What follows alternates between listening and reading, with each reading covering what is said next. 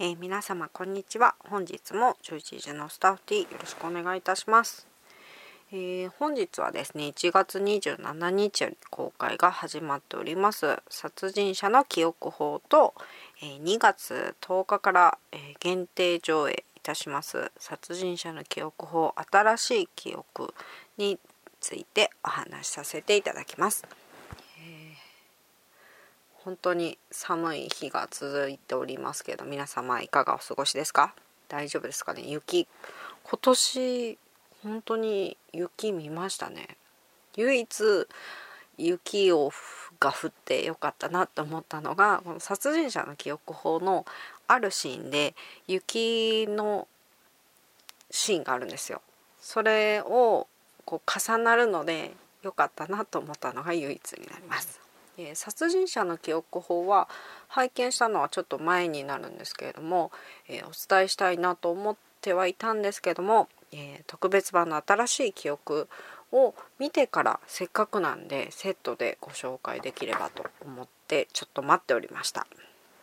え、先日やっと新しい記憶というその殺人者の記憶法の別バージョンというか、えー、ディレクターズカット版のようなものになるんですね。で殺人者の記憶法は、えー、主演がソルギョングさん、えー、キム・ナムギルさんに、えソリョンちゃんですねキム・ソリョンちゃん AOA というグループの、えソリョンちゃんが出ておりましてさらに、えオダルスさんも出ていらっしゃいます。で、え拝見するまでは、えーと、そのソルギョングさん演じました、えー、今は昔連続殺人とか殺人鬼だったんですけども、え、アルツハイマー病を患って、え、引退している役と,、えーと、キム・ナムギルさん演じる、えー、謎の男、新たな殺人鬼ではないかと疑われてる、え、男性との戦いを描いたものになるんですけどもそこがメインかなとは思っていたんですけどもこちらはですね韓国で、えー、大ヒットした小説を元にしておりまして、えー、その原作を元にされているので、えー、ソルギョングさん演じる、えーと、主人公の日記を元にして描かれてます。なので、えー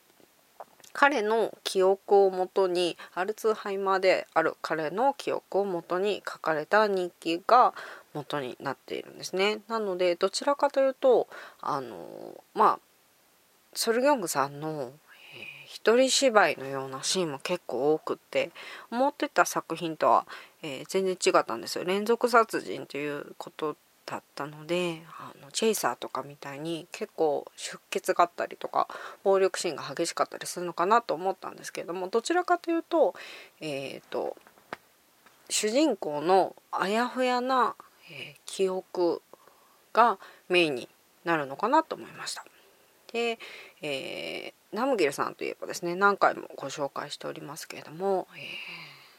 独特なセクシーな、え男性のイメージだったんですけど今回は、えー、主人公が、えー、新たな殺人鬼ではないかと疑う、えー、どちらかというと悪役というか今までにない役柄になっておりまして、えそんなイメージが全くなかったものですから悪役といってもね殺人鬼の役は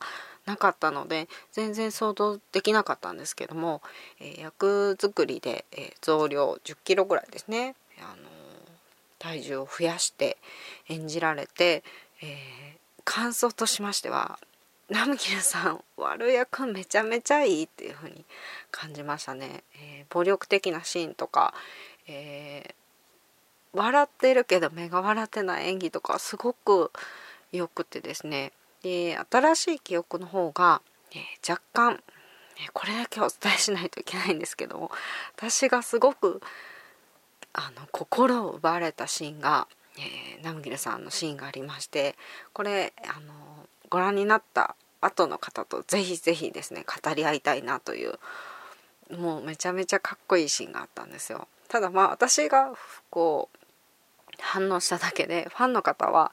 どう思われるのかなっていうのはちょっと不安であるんですけども、えーと、新しい記憶とその元バージョンと、えー、色、ま、違うのであのナミルさんのファンの方も是非見ていただけたらなと思いますね。でえっ、ー、と殺人者の記憶法はあのどちらかというとあの白黒はっきりさせる作品ではなくてあの記憶が定かではない記憶の中でふわふわした、えー、曖昧な感じなんですけども、ま、私もどちらかというとはっきりした方が映画は好きなんですけどもそのわからない、えー、結構ここはこうだとかそのそういう風に描かれると最初に何も信じるなとか書かれてもすぐ信じちゃったりとかして裏切られるのが心地いいみたいなのもあるんですけれども今回はあの信じるな記憶を何も信じるなっていう風に最初に言われるんですけれどもそれでもこう思い込んでしまうところとかもあったりしてでそこを裏切られながらもふわふわふわふわするのがとても心地いい作品でした。えー、でただあれはこうなんだろうかここはこうなんだろうかって考えて思ってたところが、えー、新しい記憶ではさらに、えー、鮮明になるんですけれどもまた新たな謎も深まるというような、えーと、最後だけ違うというわけではなくてですね、えー、もちろん後半部分最後の方が、えー、結構違います。で、えー、最先ほど申し上げたナムギルさんの好きなシーンが入ってます。で、えソルギョングさんの私の好きなシーンは逆に新しい記憶では入ってなかったりですね、え同じカットでもここまでは同じでこっからが違うとかその多分あるんですよただ私が見た、えー、その記憶と映画の中の、えー、曖昧な記憶ともう全部ごっちゃになって自分の記憶が正しいのかどうかとかも考えたりとかするとさらに、えー、面白かったです。なので、えーと続けてみたりとかするのももちろん面白いと思うんですけどもちょっと経ってから見ていただいてもその新たな楽しみ方ができるんじゃないかなというふうに思いました。で私だったら殺人者の記憶法を見てでちょっと経ってから新しい記憶を見たんですけれどもそうすると殺人者の記憶法のあのシーンはこうだったのかとかもう一回また戻りたくなるんですよ。見たくなってでも多分まだ見たら新しい曲も見たくなるってこの無限のループができるんじゃないかなって。正直ですねあんまりすごく良かったなと思った作品でもディレクターズカット版というか同じ映画を違うバージョンを見たことがあんまりないんですよ。結局絶対見たいと思うんですけど意外に見たことがなくてで今回は見てまたさらに見たくなるっていうなんか謎のループにはまったんですね。ただちょっと見なきゃいけない作品がまだあるのでちょっとぐっと我慢しているんですけども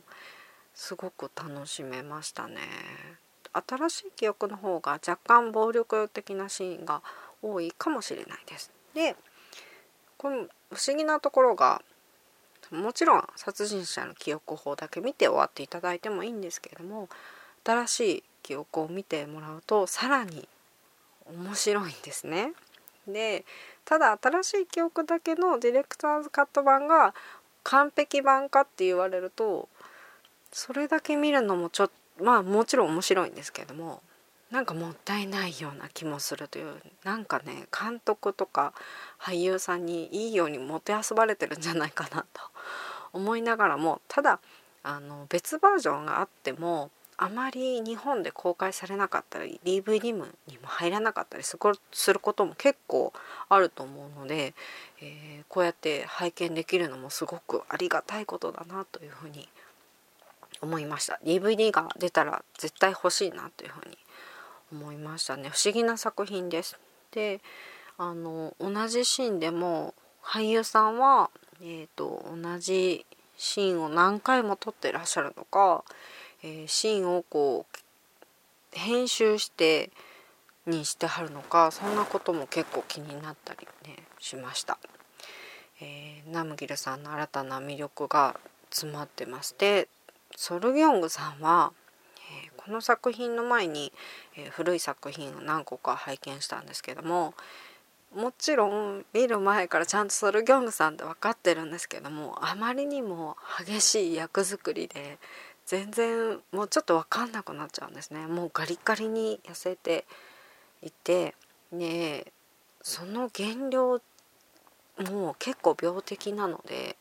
で年を取られてる、えー、ようなねあの風に見えて。そこら辺がねまたすごい惑わしてくるんですよ。であの手とかもほんとガリガリですし特殊メイクとかも使われてないのであまりにもリアルすぎる演技に、えー、かなり困惑してしまうほどですね。で顔がけあの痙攣するシーンがあるんですけども、えー、謎のスタッフ内で練習するという 謎のあれがあのもちろん私もちょっと練習っていうかちょっとしてみたんですけど全然できてないっていうふうに笑われたんですけども、えー、ソルギョングさんの、演技のその思いっていうのもすごく感じた作品です。で、えー、ソリョンさんも、えーと、カンナムブルースで拝見したことがあるんですけども今回ですね、新しい記憶の方の、えあるシーンの表情がですね正直忘れられないです今後の作品もとても楽しみだなというふうに思いました。で小樽さんはもうあの本作品2つとも あの妖精のような素敵な演技をされてましてここの作品に小樽さんがいないとちょっとあまりにも、うん、しんどかったりとかなんかねほっとする瞬間がないとなかなか厳しかったりとかするので、えー、そういう風な役も、うん、になっているのかなというふうな、えー、小樽さんでした、えー、今絶賛上映中になってます。殺人者の記憶法。あとですね、えー、新しい記憶の方は限定上映になってまして期間がちょっと決まっておりませんのでお早めに、えおすすめは殺人者の記憶法を見て新しい記憶を見る方がまあ個人的にはおすすめかなというふうに思います。でそうですね。で是非劇場で見ていただいて感想をまあお友達と答え合わせて答えとかはないんですけどもあの話し合っていただくのも楽しいかなと思ってましてで、えーと、15日が、えー、年に2回の休館日になってますので、えー、営業はしておりませんのでご注意ください。で今日、えーと、先日まで衣装店してましてまた今東京の方に移動になってまたもう一回だけ戻ってきます。で、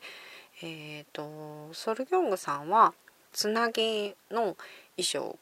が来てましてナムギルさんはあのヘビ柄の特徴的なのチラシの裏にも出ている、えーと、ヘビ柄のパーカーと,、えーと黒のパンツボンでソリョンさんはあの銀行の制服ですかね。もうあまりにもウエストが細すぎて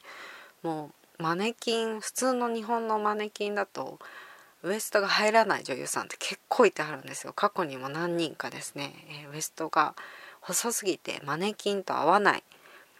大変なことになったことがあるんですけども。俳優さんの場合だとですねカンドーンさんがいつもマネキンに入らないのでただ女性用のマネキンにするのもおかしいしっていう風な